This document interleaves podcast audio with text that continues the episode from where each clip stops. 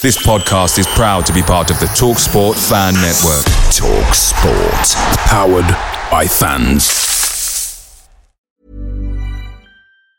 And there it is. That's as good as it gets on this stage. Nissan Townstar EV strikes again. It's an unstoppable van. Unstoppable. Look, Just fantastic. You can actually see the Pro Pilot technology in action. Effortless parallel parking. It moves with all the confidence that comes with a five year warranty. And with a bench full of all star van experts, there's real strength in depth here. That's all star quality. Search Nissan Townstar EV and visit your local All Star Van Centre to see for yourself. Terms and conditions apply. Five years or 100,000 miles, whichever comes first. ProPilot is an advanced driver assist technology. Driver's responsibility to stay alert, drive safely, and control vehicle at all times.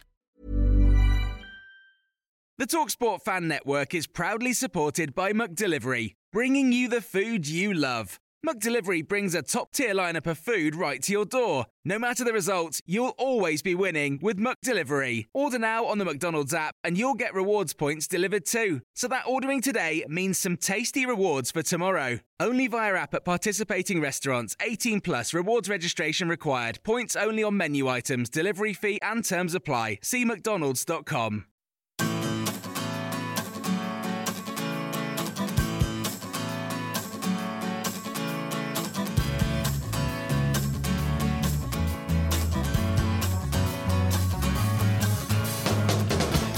Hello and welcome to this very special press edition of the No Nay Never podcast.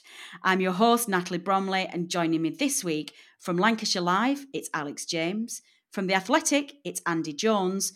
And joining us by special telephone link is from the Burnley Express, is Chris Boden. Alex and Andy, welcome to the No Nay Never podcast. Hi, Natalie. Nice to see you again. Yeah, you too, guys. Hi. Hello. Thanks for having me on. You're very welcome. So it's the end of the season. We have decided that uh, we are going to at some point pull the band-aid off and have a analysis show of those last three post Fulham games, which were painfully well, painfully predictable and ended in three defeats out of three, which was horrible. Uh, with the Clarets finishing in 17th place, but surviving for a sixth consecutive season in the Premier League. Um, so, what we wanted to do was get together some actual real life journalists, some proper professionals, not like us crew who just played it every week, and get your proper thoughts on how this season has gone and what you think we need to do next. So, this is going to be a what Burnley did and what Burnley do next. So, let's dive straight in there. Alex, I'm going to start with you because you have been on the No Nay Never podcast before. So let's give Andy a little bit of a lead in so we don't just put him on the spot straight away. Um, I want you to kick us off by giving us your summary of this season. How has it gone? How do you paraphrase it all? Yeah, um, it's a difficult one, isn't it? Because you look at the league table and you think, well, that wasn't great. And you look at the last three games and it maybe has sucked a little bit of the um, relief or enthusiasm after that that Fulham result out. Um, but given everything that's gone on, given the lack of investment last summer, um, given the injury list, given the takeover and all that came with that behind the scenes, I think, as Sean Dyche says, I think you've got to be fairly happy to to have another season in the Premier League. Um, I think we all wanted a little bit more. We all felt like there was a little bit more in this Burnley squad, probably. Um, but overall, I think 17th, although the position isn't great. It was 11 points to to the bottom three. Um, it is another season in the Premier League, and hopefully, it's now a chance for a, a little bit of a reset and a little bit of um, a building blocks to come in from from the new chairman and ALK to to build on what is a, a reasonable platform. I think if you look at Burnley's sort of first choice eleven, which probably hasn't been on the pitch together too many times this season, it is it is a decent Premier League eleven. It's just there isn't you know there isn't enough parts to to keep the wheels turning when when injuries strike. Yeah, I think that's a really good point actually, and, and I think that that's hardly a surprise, is it? That we're we're still talking about a small squad and we're still talking about um, cover when it's needed. Um, Andy, you're relatively new to the Clarets family, but we're very, very pleased to have you, by the way. Obviously, you are now an adopted Claret, given your uh, coverage for the Athletic of Burnley. Uh, is this your second season now? Was it your third? I can't remember how much time's gone. Um, do yes, you second? It is second, isn't it? Yeah, I thought it was. Um, gosh, you're practically a pro now. Your family, Alex. Yeah. Uh, Andy. Oh, God, this is going to get really confusing. I've got Alex and Andy. this is gonna. I'm gonna have to. you're just gonna have to. I'm gonna have to point at you both on the screen and say who's who. Um, Andy, do you echo Alex's views there, or do you know? Do you think that maybe we should have expected more than just surviving this season? I think it was very much mission accomplished in the end, and I think when I mean, I, th- I think I lost num- the number of times they sort of mentioned two points after seven games, and I think that was when there was a real those first sort of that first period was when that reassessment came, and and that sort of the finishing tenth and sort of the run that they sort of ended the season on, which was really positive. I think it was two defeats in 16, wasn't it, of the previous season. I think there was a real reassessment and, and looking at the squad and, and and just sort of thinking we just need to make sure that we're, we're here for next season and and sort of and, and as Alex has said, the injuries you know piled up and continue to pile up, and you know you, you thought maybe Burnley would get through that period and then they would you know be able to sort of you know move forward with a near to fully fit squad, but that never really happened. I think it was January. I think was the only time really, and that was literally for one or two games where there was a sort of a full squad to, to choose from, and, and, the bench wasn't sort of littered with a, a number of youngsters who, mm. you know, what you know, it, it, there's a you know still a couple of steps for them to go to to be you know Premier League level. So I think when you sort of it was weird in that you want you went into the season expecting more than than what you came out of it with, but I think as Dyche did after seven games, there was that reassessment of right, we we need to sort of shelve all the you know the preseason plans probably and and just look at it as the situation we're in now and. Um, and in the end, it was a, a pretty comfortable survival. It didn't feel it, but um, but obviously there was that big gap in the end. But yeah, I think yeah. in the end, it was a case of just get to the end and make sure you know you're not in that bottom three. Yeah, and I think I think Alex, that's a really good point that Andy's mentioned there. In that you you can look at it on paper and you realise you, you finished seventeenth. You didn't really want to finish seventeenth, albeit on the other hand, you'd probably snap somebody's hand off at the beginning of the season for seventeenth. But you can't lose sight of that 11 point gap. That was a massive gap. And I'm not sure I can remember a season where the gap between 17th and 18th was as big as that. So in other seasons, that probably, that you know, an 11 point gap from 17, um, sorry, 18th probably would have seen us maybe more 14th, 15th, I guess. Yeah, I was just thinking actually then when you were when you were talking, I wonder when the last time, if ever, in the Premier League there has been an eleven mm. point gap from 18th to to 17th. Um, I can't think of one off the top of my head. And Andy's right in that those first seven games, although you know there was nothing stopping Burnley getting more points than two, they didn't have, they didn't have to lose five and draw two. Um, but they did, and it, obviously it isn't the starting point you want. Um, and it is, you know, it's fair enough for the managers to say we had to reassess after that and sort of reevaluate our goals a little bit. Um, and I think the the absence of Ben Mee, and we might we might well come on to him again um, later on, but he missed all of those seven games. I think Taki missed two or three of them at the start, and that cover simply wasn't there. Um, Kevin Long and Jimmy yeah. Dunne, I think they did okay, but they're not James Tarkowski and Ben Mee. Um, and you look at a, no, you look at Burnley's Premier League squad, and there's probably well, they're probably three, four, five bodies short anyway, and then there might be three or four in there who maybe wouldn't get into another Premier League team, um, and that's where we've we've got to look at trying to strengthen the squad this summer, and that's where and I've done a piece today on it about ALK Alan Pace, and I've been pretty impressed with Alan Pace in terms of what he said so far. Um, very proactive with with off the field stuff, and he's made all the right noises in terms of what the window will hold. But now the window's here or, or nearly here, and it's you know it's it's less talk, more action, um, and this is where we'll sort of really see mm. see where we're up to with ALK, and, and this is where they'll really be assessed because if if we're just going to go through the motions again and, and try and not get anybody in, well, we've we've been there before, haven't we? Over countless windows. Like I've lost count the number of times I've written saying this is a hugely important window for Burnley over the last two or three years. Three hundred and fifty-six. It just feels like every window's been like hugely important, and then nothing happens, and the issues are the same, and the conversations with with Sean Dyche are the same, and mm. eventually your luck runs out if you carry on like that. And, and ALK are acutely aware of that. They haven't come into this thinking everything's in place and we can just jump on the bandwagon. They know there's a lot of hard work to do here. So I'll um, I'd like to I'd like to think they'd be sort of proactive in the transfer market and at least try and get a, a few more bodies in it, if nothing else, even if it is to to be cover to start with. Yeah, definitely. Andy, I think one of the things that struck me listening to Alex then was I think a fully fit Burnley squad, the the first choice 11 players that we would put out there are actually a really decent side and we can compete quite comfortably in the Premier League and shouldn't be anywhere near the bottom. But what's always frustrated me, I think, about this is that we've consistently played the transfer lottery um, and the squad lottery, I think is probably more appropriate a word, for gosh, four or five seasons now, where we've insisted on operating with the minimum number of players that we possibly can um, and just keeping our fingers crossed that nothing would happen.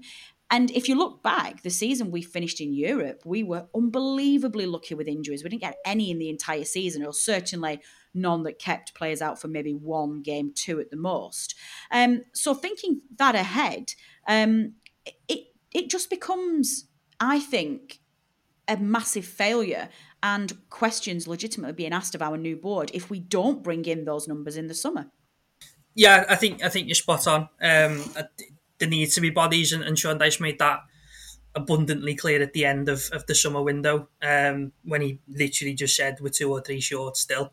Um, and uh, he, you know, he, he says that recruitment is, is difficult, and it is because they're trying to find players who, you know, other teams can or in the past have been able to outbid outbid them for, if you like, and, and you don't really want to get into those sort of those transfer wars, if you like, because eventually the price can become become too high. Um, and that's what you'd like to think ALK will be able to sort of to help with and and sort of you know make Burnley more part of the conversation than sort of you know feeding off scraps, which is basically what they've you know they've, they've had to do in, in, in previous windows. Um, yeah, no, it is it is key. Um, Dyche is, is, quite open in the fact that he wants two players in each position, um, and that's what he means when he refers to sort of the missing the number of bodies because they haven't got that. And um, you know, you, you, look at the centre halves, the obvious one where, where Jimmy Dunne's been asked to step up, and he you know he's still very raw and and he shouldn't really he's not really ready to be a fourth choice centre half yet or part of that you know core.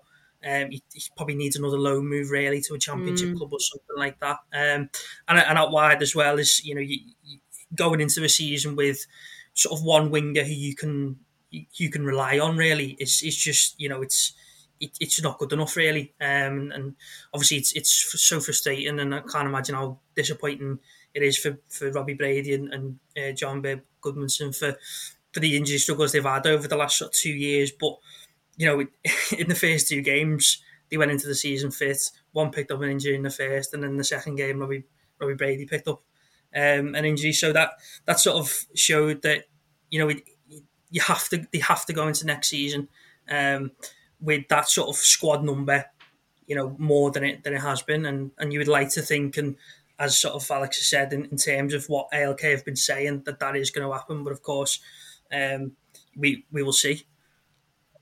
Yeah, well, this feels like a very good moment to bring in um, Chris Boden from the Burnley Express on our live telephone link.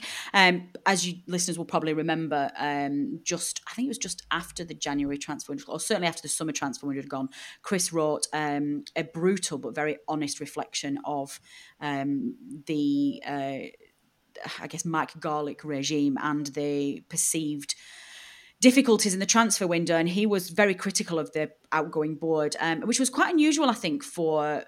Uh, and, and forgive me, you know, we, we we see this a lot, but local journalists don't always get the freedom and the opportunity to be able to write such an honest piece. Um, and I was really pleased to see Chris just say, you know what, enough is enough now. This is this is in, you know this is borderline negligence here. We've got to do something about this. So I'm going to bring Chris in now just to talk about ALK in general and what his hopes are for the next five years of Burnley. Chris, welcome to the No Nay Never podcast, and let me take your mind back to a certain article that you wrote in your newspaper about the previous regime at the top I want to get your thoughts now on where you sit with the ALK takeover and how you deal with old versus new chairman, please. Just an easy one to start with. Yeah, yeah, it's been a, it's been a, an interesting few months. And I wrote, I mean, I, think people uh, get frustrated with the hierarchy at, at, at, times, especially when uh, I think as, as fans probably you know found found out for, for their own their own sakes that. Uh, you know, the outgoing chairman, you know, his, his communication in, in, in his latter days as chairman, you know, he wasn't sort of relaying. No. You know, we well, we used to speak to him at the end of every season, and that sort of went by the by, and then we'd sort of uh, and we'd have a chat after the transfer windows, and uh, we just sort of we were just getting uh, you know just just no communication as regards you know the the, the club's uh, club's viewpoints on how things were progressing. And uh, obviously, if, if, we remember, Bill Stephens came in, Will Norris came in, and just wasn't anywhere near good enough. You know, boot, you know, to, to boost the squad. The numbers were down. You know, you you lost Aaron Lennon. You know, I haven't brought in a wide, you know, a wide player, knowing full well that Robbie Brady and uh, Johan uh, Goodman, you know, with their injury record, couldn't be relied upon to play a full season, and so it transpired. But uh, yeah, you, you, sort of you, in and around that time of you know the chairman making offers for players. You know, you got Mike Riggs saying, uh, you know, have a look at these players from abroad. Were fantastic. You might you might have spotted a player that might be a real diamond, a, a real bargain. But if the manager's only got X amount of pounds to spend, are you going to throw it all lad you've never clapped eyes on. You know, it's it's a, no. it's a real gamble, and obviously you know, he went into went into the season. I think yeah. we all thought this is the season where it finally catches up with Burnley. Well, the manager's for really me has, has, pulled pulled pulled a rabbit out of a hat again, hasn't he? But, yeah, I'm just saying one of the things what, we've just been talking about actually is is that it's been quite a weird season in that it's it's been disappointing to finish 17th, but you can't lose sight of the fact that we were actually 11 points clear in the end. So that in a normal Premier League season would probably see you much further up the table than than say 17th. Um, but bearing that in mind, then you how are you how can you summarise the early stages of the ALK regime? You know, do, does things feel more positive? Do you have you got high hopes for the next five years? Yeah, I think. I mean, I think they were they were they were quite positive and hoping to make an impact immediately in the transfer window, and said, "Well, it's, it's a bit harder than, than we trying to dive into this, and you're dealing with you know with agents and, and clubs who might not want to sell and this that and the other, and uh, yeah, I think they've uh, they've had a real lesson in uh, in, uh, in in the in windows, but uh, yeah, just every everything they've done so far, I think has been a you know been a positive you know, you're looking mm. at the, um, you know, the yep. LED light. I think is a, is a fantastic way to spruce up, uh, spruce up Turf Moor. You look, you know, the free tickets last week, which I, I think they did in the probably the fairest manner possible. You know, the, yeah. the only club, the only club who offered a free ticket. You know, bearing in mind Tottenham were charging sixty quid for, for seats last week for a season that's blown up on them. But uh, yeah, you know, the, the, the link up I mean, I think Alan Pace was speaking to us in January when it was first unveiled, and I think people were sort of assuming there might be some sort of MLS link up, and I won't be surprised if if that happens. But uh, I think they'll be looking to advance outside of this UK and Ireland sort of partnership initially, and maybe into in, into Europe and beyond. And uh, it, you know, like, you know, Matt Williams was basically saying last Wednesday when we spoke to him, it's uh, these partnerships are just the start I just think they're a very, very good idea, really, to try and uh, yeah, I agree. You know, get, yeah, bring, bring bring players in, let players out. Like like like people have been saying, if you know, if, if Portugal get into, you know, you can have you know young young young lads from the under twenty threes going and playing Europa League football. Exactly, which is you know, it's, it's not to be sniffed at, really, is it? Yeah. No, so a lot of bright, lot of, lot of bright ideas, really, so far. And I like the I like the wider thinking. One of the things that I've been quite critical of of the club over previous years is that I, I love the community. Obviously, the community feels different, but I love the close knit um, idea of Burnley and it being run by fans and around forever. But sometimes that can be quite restrictive in what you want to achieve in terms of going forward. And I think bringing in somebody like Pace and ALK and just having that um, courage to try something completely different.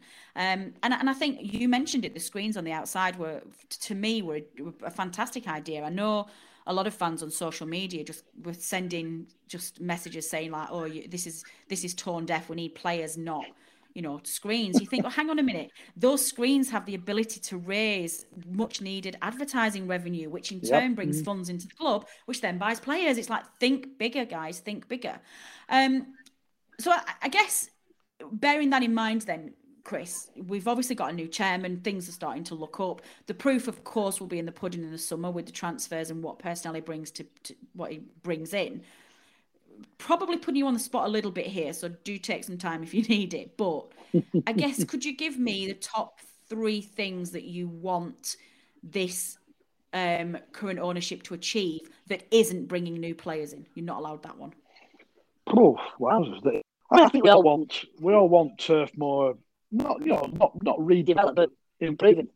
You know, speak modernising a little bit. Uh, yeah, yeah, I suppose before uh, the game at Bramall Lane yesterday was on on Radio Lancashire. And it's uh, the stands. You know, it, would be nice to see the cricket field and uh, and the Bob Lord stand sort of revamped. That, that you know, we, we, we, we were close sort of 20, you know, 20, 2009, 2010, you know, Paul Fletcher's uh, bread bin, the, yeah, the, the, the, cinema in the cricket field stand, and, uh, you know, where where it all stands with the, with the cricket club and what, what have you, I don't, I don't know, but uh, it's, you know, they, they have to be next. You know, you, you look at the corporate, uh, the, you know, what, what they've done with the corporate. I've only seen photographs of the corporate setup, to be fair, but it looks I mean, amazing. I've got a, I've got a mate.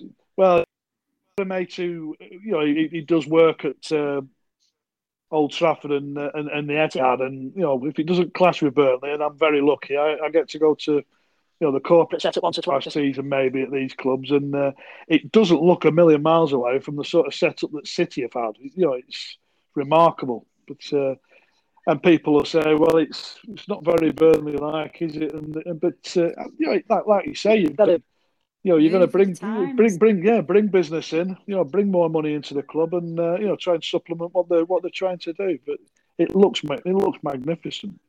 Yeah, it does. Um, any others? Any other focuses that you want um, the the chairman to look at?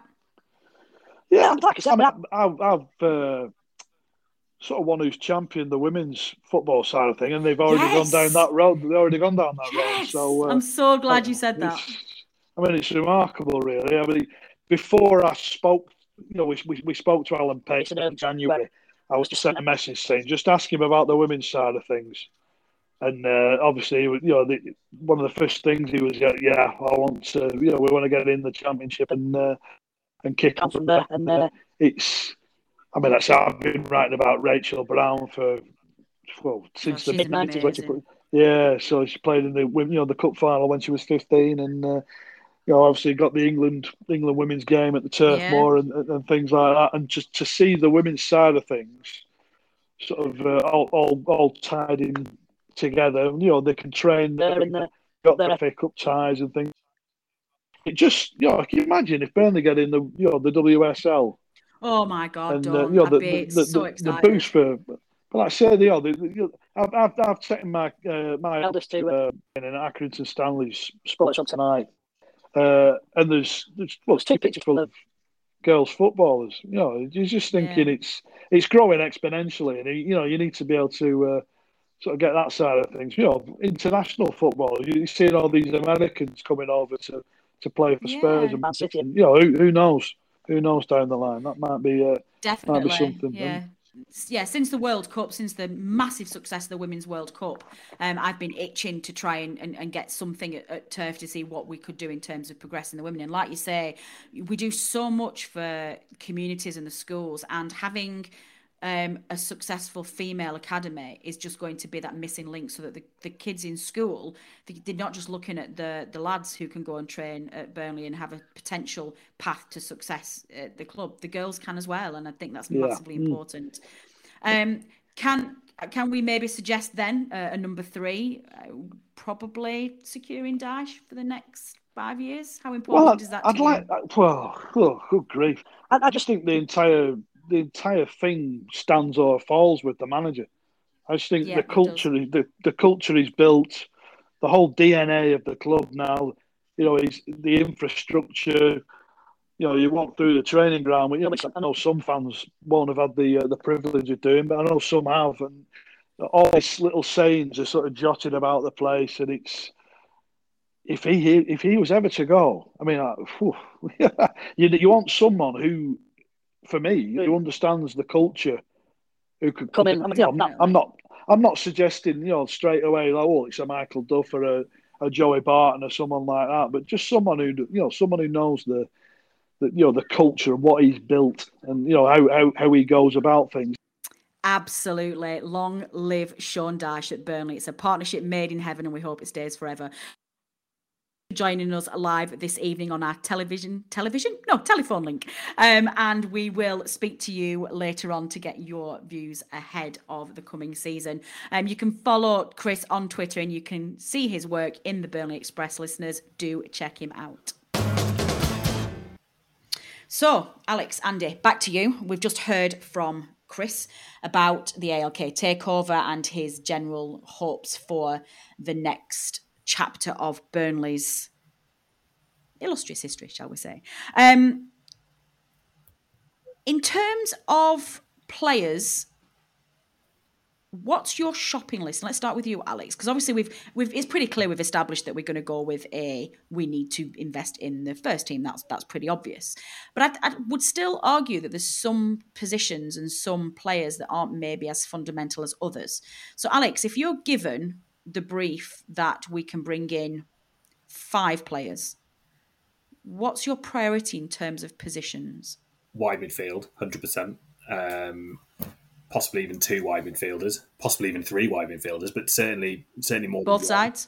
Um, yeah, I do think both sides because I, I think Dwight Dwight McNeil. I, I love Dwight McNeil, but he has looked shattered for the last half a dozen games of this season, which isn't a great surprise because he's 21 years old. He's still developing as a as a player and a person, and he's been asked to play week in week out for sort of two seasons back to back. Um, and I do think that having a an extra bit of competition there would help, and certainly something on the right hand side. I think Josh Brownhill can do a job there, but he's he's miles better in the middle.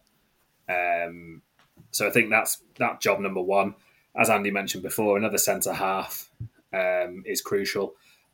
I'd like to see another striker um, signed as well. I know there's four, and I know you can look at that on paper and think, well, that's one area of the squad where there is two players for each position. But I just think another perhaps young striker who could develop into a Premier League player uh, and put a bit of pressure on on the four that are already there would be would be welcome.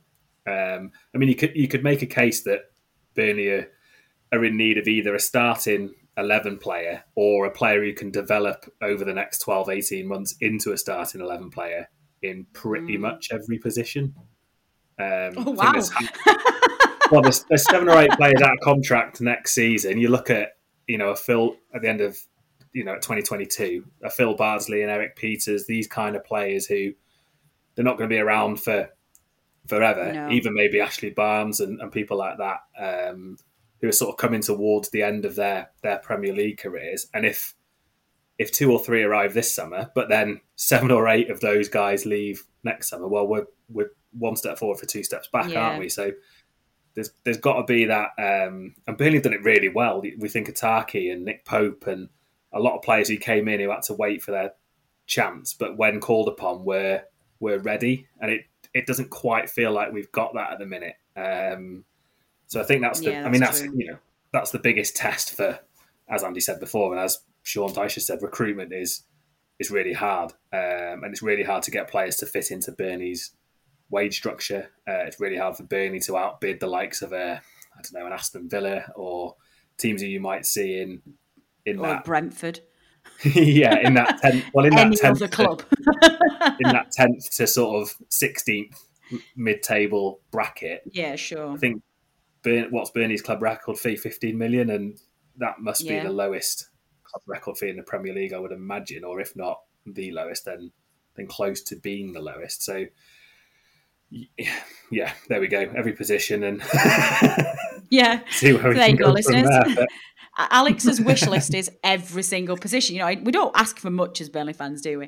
Um, Andy, I think I think we we know that that's a pretty good summary of, of, of where we where we go from here. Um, I guess i changing uh, the focus of the question just slightly, and I'm going to I'm going to not allow you Nick Pope or James Tarkowski in this answer Number one, because Pope is an obvious one, but Tark is probably not going to be here next season. So, based on the current squad at the moment and based on their performances this season, which three players are your like they're the first names on the team sheet next season, irrespective of their age? Who are we? Who are we building a side around? Oh God, um, that, that's some question. That no, um,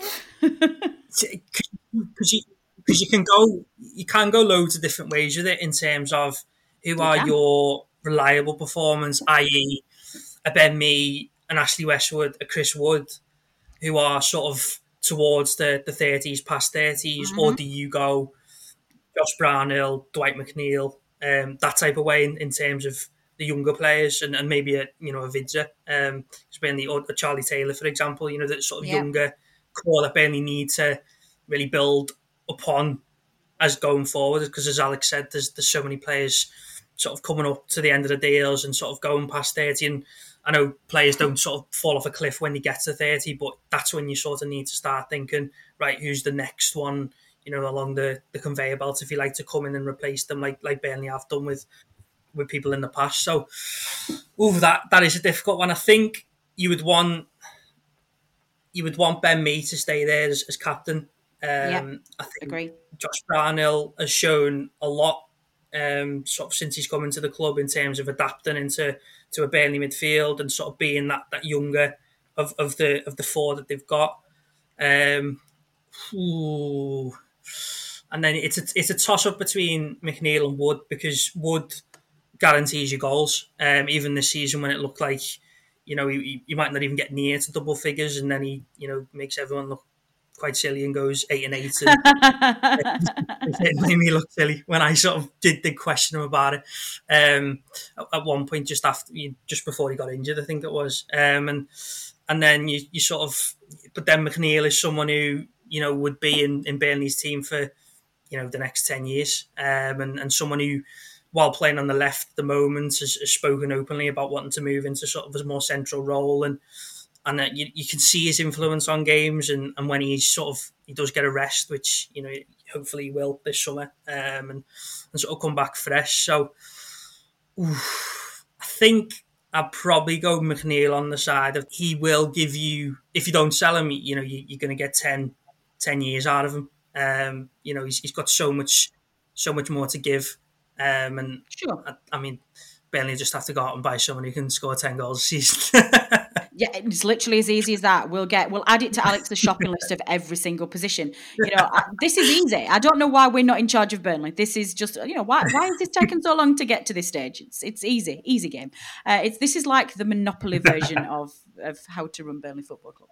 Um, do you think, bearing that in mind, then Alex, do you think we given the, the numbers that we want to bring in and given the, the, the core players that we want to build, uh, certainly in the short term, maybe the next, the next two to three years, do we insist on sticking with the 442 tried and tested, or do we start to look more at getting some bodies in midfield and playing more progressive football and more modern approach? Um, I'm always really torn, really, as to what which of those systems is going to produce us more goals because I think ultimately our Premier League survival for the next five years is going to it's going to depend on us being able to create more chances and open up a little bit more. So what do you do? Do you stick four five one or do you try sorry, do you stick four four two or do you start trying more four five one? Yeah, it was interesting actually, wasn't it, that we went four five one against Sheffield United when mm. um, sort of everybody Did me included. Like. Everybody me included thought, well, this will be back to 4-4-2, 4-5-1s for games against the Liverpool or a Man United. Um, Which worked very well up for the Liverpool game. When actually. I asked Sean Dyche about it afterwards, he, he did make the point that he wanted to try it against a team who are at the other end of the table. Um, and he wanted to see how, how Burnley coped with that and, and what sort of questions Burnley asked. Um, for me, I think Chris Wood thrives on Dwight McNeil crosses, and if you're going to play Dwight McNeil on the left, you have to play Chris Wood up front. Um, there's no point putting Dwight in the hole in behind Chris Wood, in my opinion. I just don't see that as a as getting the best nope. out of that combination. Um, And if you'd have asked me this question three months ago, I probably would have said mix it up. But I've been so impressed with Wood and Vydra together. I just think they've looked. I just think Burnley are a Mm, better team with. Vydra in it. I think you, you spoke about creating chances there. Vydra creates loads of chances. In fact, he probably should have scored twice as many goals as he has. I think is he probably isn't clinical Yeah, enough true. at the moment. But having said that, how many games in a row has he started in his Burnley career? Probably only six or seven in a row, if that.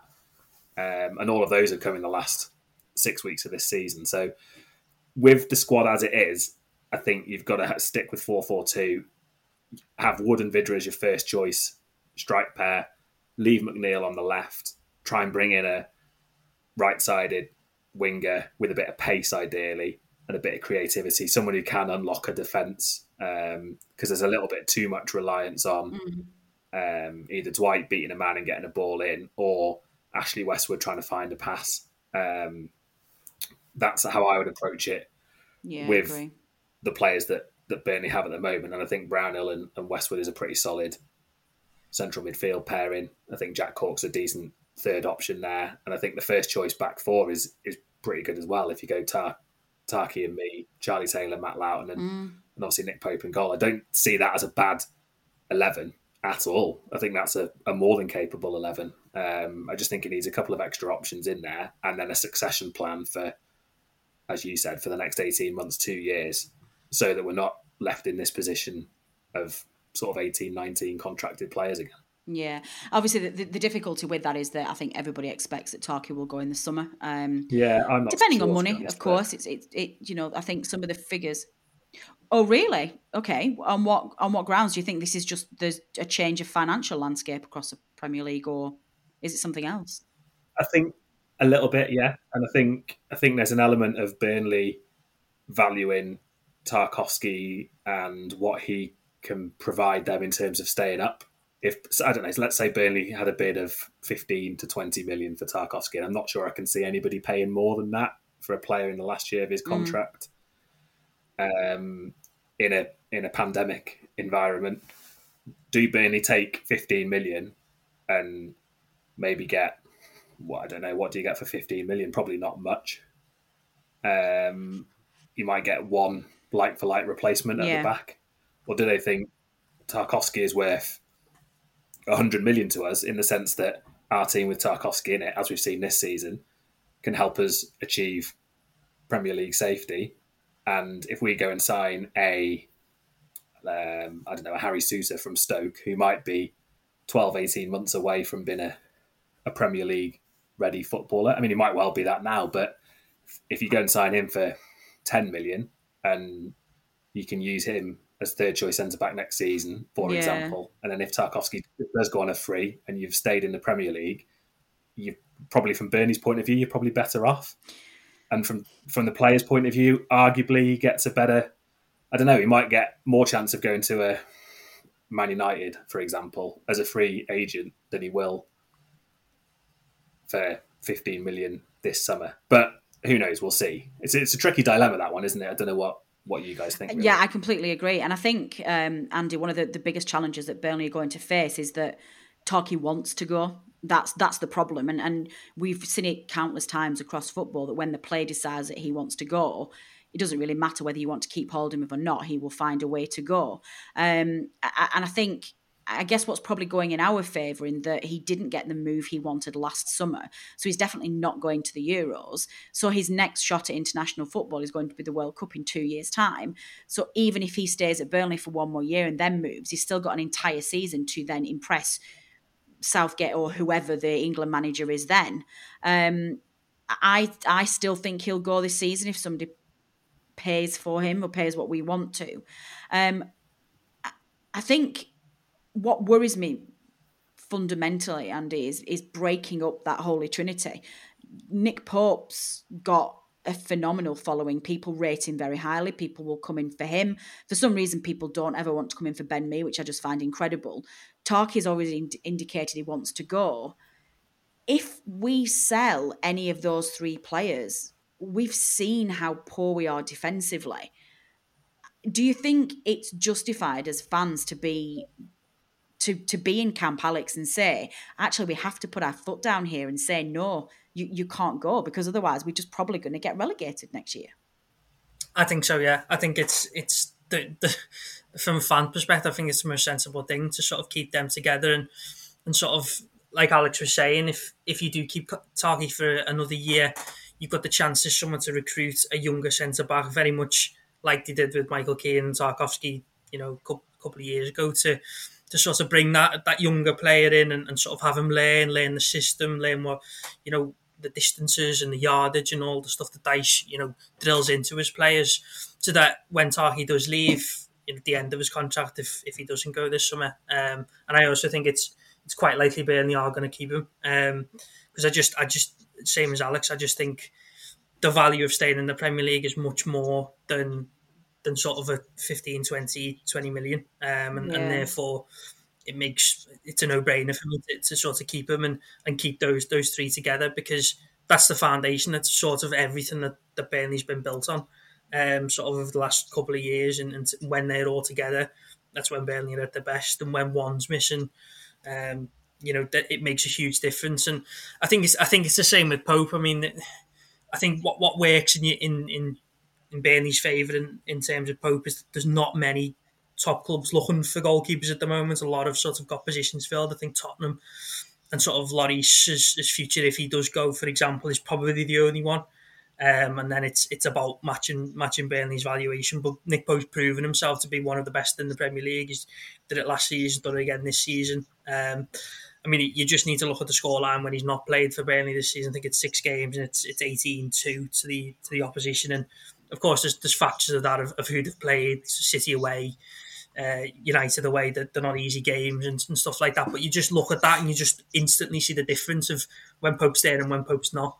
Yeah, um, and, and he, he is he's sort of invaluable. Um, and, he's someone you can't really afford to lose. And and I mean, looking at Pe- Peacock Farrell, Benny been really pleased with his development behind the scenes, but just from watching him, he doesn't quite look ready yet, and therefore it's it's a it's a similar situation to Tarky that if you if you are going to sell him, the majority of the money you bring in for him is going to go on a player to replace Pope. So whether that be a you know an Aaron Ramsdale, for example, um, so you are sort of in that dilemma. But equally, I think Premier League status is the most important thing, and, and you've got to make sure especially for short term, that those three sort of stick together. Um, and, and it would it would take you know a massive offer, I think, for for Burnley to even sort of sort of think about it.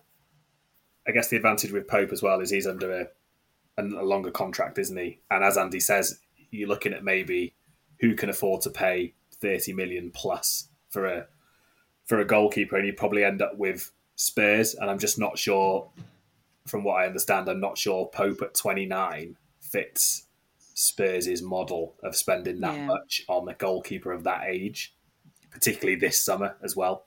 Um, although they might they might be able to afford it if they carry on charging sixty quid for uh, see for tickets to the uh, to the games, but I just don't I don't see again similar with Tarky. I don't see somebody coming in with a an offer that would tempt Burnley for, to sell Pope. No, I agree. I, just, I can't see that happening this summer and Burnley have got the added security that he's under contract until 2023, I think, with an option as well on top of that. So yeah, I think you're right. And the other thing at play in all of this is the manager's contract, which runs out next year. So that if if you get that sorted, then that provides you with such a solid platform, and you you get somebody like Ben Mee probably signs on another two years, and all all of it can kind of center around around the manager because he's built such a culture there and he's got these players following him through brick wall after brick wall that a lot of the decisions can sort of domino effect from from securing the manager. So if I if I was trying to do one thing this summer, it would be to get Sean Dyche to sign a new contract. Yeah, that has that has to be number one on the list, and I'm pretty sure Alan Pace knows that. Um, Andy, just to flick back to you for a second. Uh, Alex's comment there and reminder about um, the cheek of Spurs charging their fans um, sixty quid a ticket for that one just reminded me um, just about how much I hate Spurs anyway at the moment. But one of the reasons why I hate Spurs is, of course, the ESL debacle. Um, what was it like? Just very very quickly off topic of Burnley. What was it like reporting? through that crazy 48 hour period of, of the ESL launch and collapse. That must have been just the weirdest time. Yeah, it was it was mental. Because I mean, it was sort of because we have a, a reporter covering every club, and you sort of just all gathering information, and you you're hearing different things from, from and obviously the, the the clubs who had decided on this you know stupid idea um, were, were a lot busier than, than us. But I, you know, I thought Burnley's sort of response and the statement from from Alan Pace was you know was excellent. Um, just in terms of because he you know he's, he's only been in the game for for a couple of months, but to sort of be so strong on it and have you know views that made sense and and a lot of people sort of agreed with. Um, sort of shows you know what he, how he how he thinks. Um, yeah, it was it was bizarre and it was it was it was just surreal because you just sort of dropped everything that you were doing and it was like oh my Yeah. god now we've got to do the entire focus is on this and and then equally within as you say 48 hours you know it was it was gone um so it was just very bizarre and then it was it was interesting sort of the fallout afterwards and sort of just to sort of see i mean for me you, sort of only you know in young in the journalism you know sector i guess and, and this is my first job and as you said only two years in. Yeah it was the first like real massive story that to sort of sink your teeth into if you like and, and sort of see how everything works and and you know speaking to to many different people about many different things about it. Um so it was interesting from that point of view as well but yeah it was just um bizarre and thankfully um you know gone uh, as quickly as it came Mm, definitely. Um, right. Well, I'm gonna I'm gonna wrap up this this episode. I could literally talk to you two all night. Um, I've got a list of questions I've never asked you, so maybe we might actually get you back on in the summer actually, and we'll check in and see um, how it's going because I've got so much more I could speak to you both about. Um, but our sequel. listeners, li- yeah, the sequel. Press press two, um, yeah, press tour two. We've uh, yeah, it's just literally our listeners. Um, yeah, they'll be here all weekend if we don't wrap it up. So I want to finish off very, very quickly. Um, regular listeners will know that at the end of each season, the No Nay Never podcast does the alternative end of season awards. We're going to give you a little preview, not by giving you all the answers, but we're going to ask um, Andy and Alex to nominate what they think their answers would be to a couple of the questions that we've put out there. Do make sure you head to our Twitter page and join the poll because I think we're closing that on I want to say Thursday, but producer Matt's now going to absolutely kill me for getting that wrong. Um, but certainly before we record the award ceremony. Um, so do head over there if you want to have a look. Oh, God, I've just had an awful thought. What if this goes out after the award ceremony? Oops. In which case, listeners, I apologise. You've missed it, but it was very good fun. Um, so, first question to you, Alex. Who is your unsung hero of the season?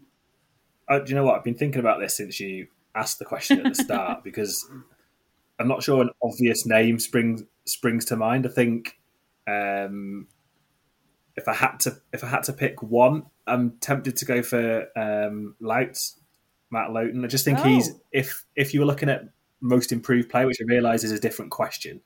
Um, just think he's come on a lot this season, and I think there was a bit of sort of uncertainty as to whether he was going to still be a Burnley regular, whether he was sort of up to up to scratch in the Premier League. And in the main, I think he's done he's done really well this term. Um, I think from an attacking point of view, he provides something that Burnley don't have uh, the ability to to knock a sort of 40, 50 yard crossfield passing. I think it was that was it the Fulham game where he he sent a. a he he, uh, he block challenged somebody in his own half, and then with his next touch, knocked a fifty-yard raking pass over the top, and, and Burnley scored in the biggest game of the season, probably. Um, and I just think he's done he's done really well. I could probably you could probably make a case for Vydra as well in terms of the impact that that he's done, and potentially Brownhill. Although I don't think Brownhill is, I'm not sure he comes under unsung because I think a lot of people do appreciate what he does. Yeah, I would agree with that. Um, to, to. Alex, you can't just name the whole I'm probably going to stick with, uh, pick you're probably. No, I'm, I'm, I'm going to stick with. I was covering my bases there, wasn't I? But I am going to stick with um, Matt Lowton. And now you're probably going to tell me that he's not even. He's probably not even in your shortlist. Is that what you're going to tell me now? So I'm not. ta- I'm not giving away any spoilers right now. And this is this is your nomination, Alex. You don't need to be guided by us. It's your nomination.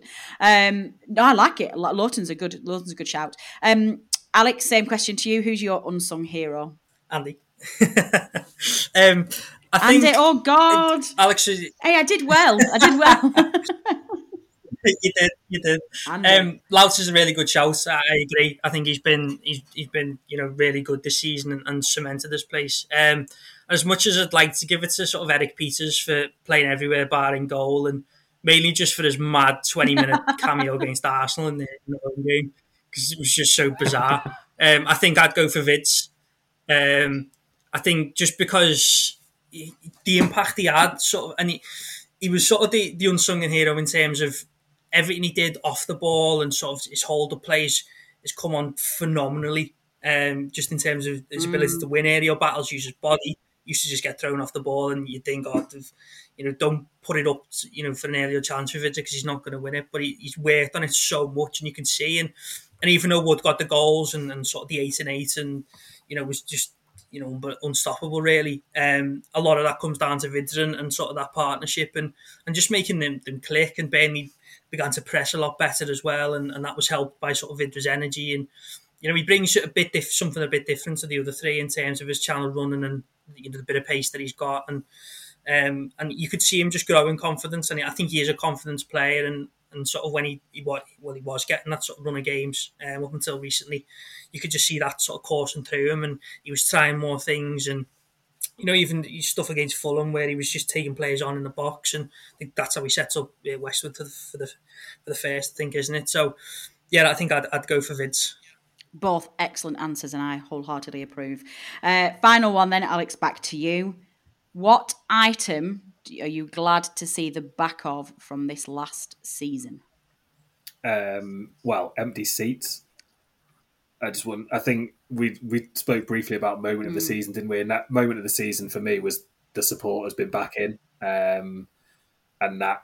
Uh, well, just seeing seeing supporters back in for one, hearing supporters for another, and just walking, sort of walking down Harry Potts way and being in the, the you know the throes of a match day experience, which you can't replicate. And I, I can't imagine there's been too many people, and we're very, very privileged to be able to sit in the sit in the stadiums and report on on Burnley week in week out. But it's nowhere near as enjoyable without fans being there. Um, and the players must think the same. The Yeah. management must think the same. And obviously, the fans who uh, travel up and down the country and um, follow Burnley week in week out are stuck watching it at daft kickoff times with, you know, uh, on on BT or on Sky or, or whatever, um, sitting there probably thinking, well, I just want to be there. Yeah. Don't want to be sat in my living room watching watching this. I want to be at the ground. Um, so I just I just hope that we're in a position come the start of next season to be somewhere near full capacity, if not full capacity. Um, because I think it just make a massive, massive difference, and I'm sure it'll have a big impact on Burnley's home form as well. To be honest. Yeah, definitely. That was one of the questions I wanted to talk about. So we'll we'll do that in in press tour too. Um, Andy, final final point from you. Then, is there anything other than empty seats in stadiums that you're quite glad to see the back of? Um, this might be a slightly different question for you guys, actually, because you you were actually at the grounds, whereas we've got things like every single time somebody on Sky said, "We apologise for any bad language that you heard," drive me insane. Um, so apologies if this is a tough question, but go ahead. Yeah, no, that also really annoys me. Um, I always point it out when someone says it and go, "Why? Why did he apologise every time?" Um, it's difficult to think of a different one to Alex, to be honest, because that raw um, when the players came out, I think you were speaking about it earlier, it was just it was special, um, and it's just so so missed.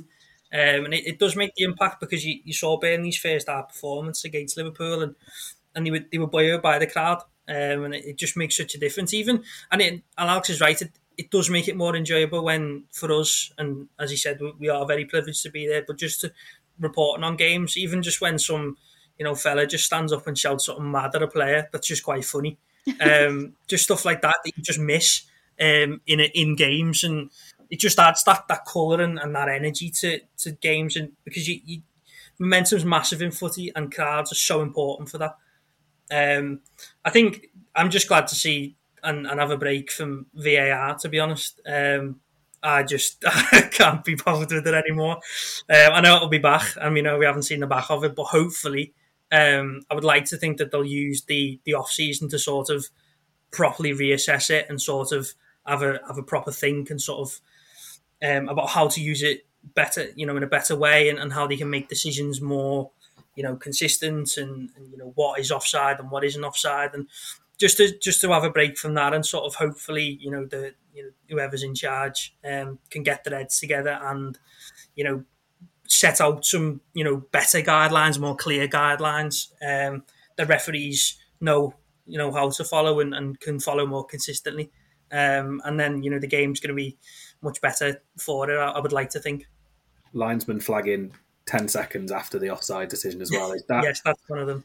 Oh God, I, yeah. I cannot. Oh. I know. I know why it's in, but I think there's been a couple of times where I've thought, "Oh, there's going to be an injury here, or someone's going to pull a hamstring chasing the ball that we all know has gone to a player who's five yards offside, That's and yet we're going to see how point. this phase of play works out." And then from the attacking point of view, you think, "Oh, perhaps he wasn't offside. We're in here." And then, oh no, the flag's gone up now. It's that drives me up the wall. That Yeah, it's, it's a nonsense. I've got to say though, the the ridiculous offside rulings and decisions and the whole just way that it's managed has given my feminist an absolute perfect answer when any dinosaur still asks me whether I know what the offside rule is because I'm a girl. I say, that, mate, nobody knows what the offside rule is anymore. So you know you can't really pin that at me anymore. Yeah, you can't like, explain do it you know what the offside rule is? anymore, definitely not. No, you can't. Yeah, it's uh, it's definitely not been done. Well, gentlemen, this has been an absolute pleasure. We've really, really enjoyed having you both on. Uh, before we wrap up for the night, um, starting with you, Andy, can you let our listeners know how they follow you and how they interact with you when we do get back up and running next season? Yeah, so uh, all my work will be on the Athletic, and you can follow me on my Twitter, uh, ad jones underscore journal. Excellent. And you too, Alex, please. Yeah, um, so all my work will be on Lancs Live. Uh, my Twitter handle's Alex James Sport, and um, if you've got nothing better to do after games, I'm always doing a Facebook Live to have a chat about how things went or how things didn't go. Um, usually, at the moment, from a freezing car park in my car at one o'clock in the morning, but hopefully uh, it'll be in a press room at some point. And yeah, always welcome um, interactions and stuff on, on social media. So pop along and, and say hello and tell me what I'm doing wrong or, or maybe even what I'm doing right.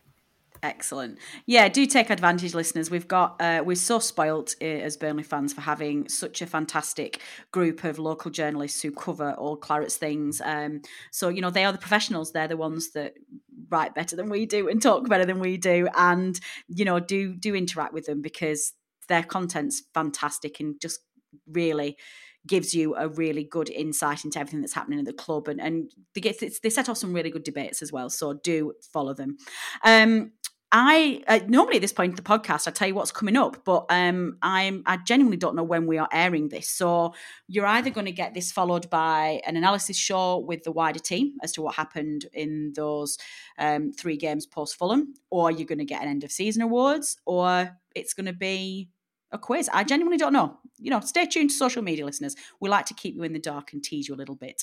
Uh, my thanks go to everybody who has contributed to this podcast. Of course, Alex, Chris, and Andy for their input. To producer Matt for knitting all of this together and getting it out there to Pand Joyce for our music that they kindly donate to us every week, but to you, the listener, for downloading and listening to this episode. Your support is very much appreciated, and we would not be here without you. This has been the press edition of the No Nay Never podcast. I've been Natalie Bromley.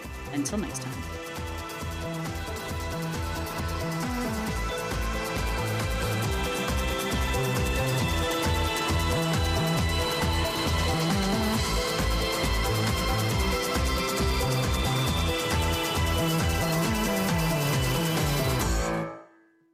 Away days are great, but there's nothing quite like playing at home. The same goes for McDonald's. Maximize your home ground advantage with McDelivery. Order now on the McDonald's app. At participating restaurants, 18 plus serving times, delivery fee, and terms apply. See McDonald's.com. And there it is. That's as good as it gets on this stage. Nissan Townstar EV strikes again. It's an unstoppable van. Unstoppable. Look, just fantastic. You can actually see the Pro Pilot technology in action. Effortless parallel parking. It moves with all the confidence that comes with a five-year warranty. And with a bench full of all star van experts, there's real strength in depth here. That's all-star quality. Search Nissan Townstar EV and visit your local All Star Van Centre to see for yourself. Terms and conditions apply. Five years or 100,000 miles, whichever comes first. ProPilot is an advanced driver assist technology. Driver's responsibility to stay alert, drive safely, and control vehicle at all times. This podcast is proud to be part of the TalkSport Fan Network. TalkSport. Powered by fans.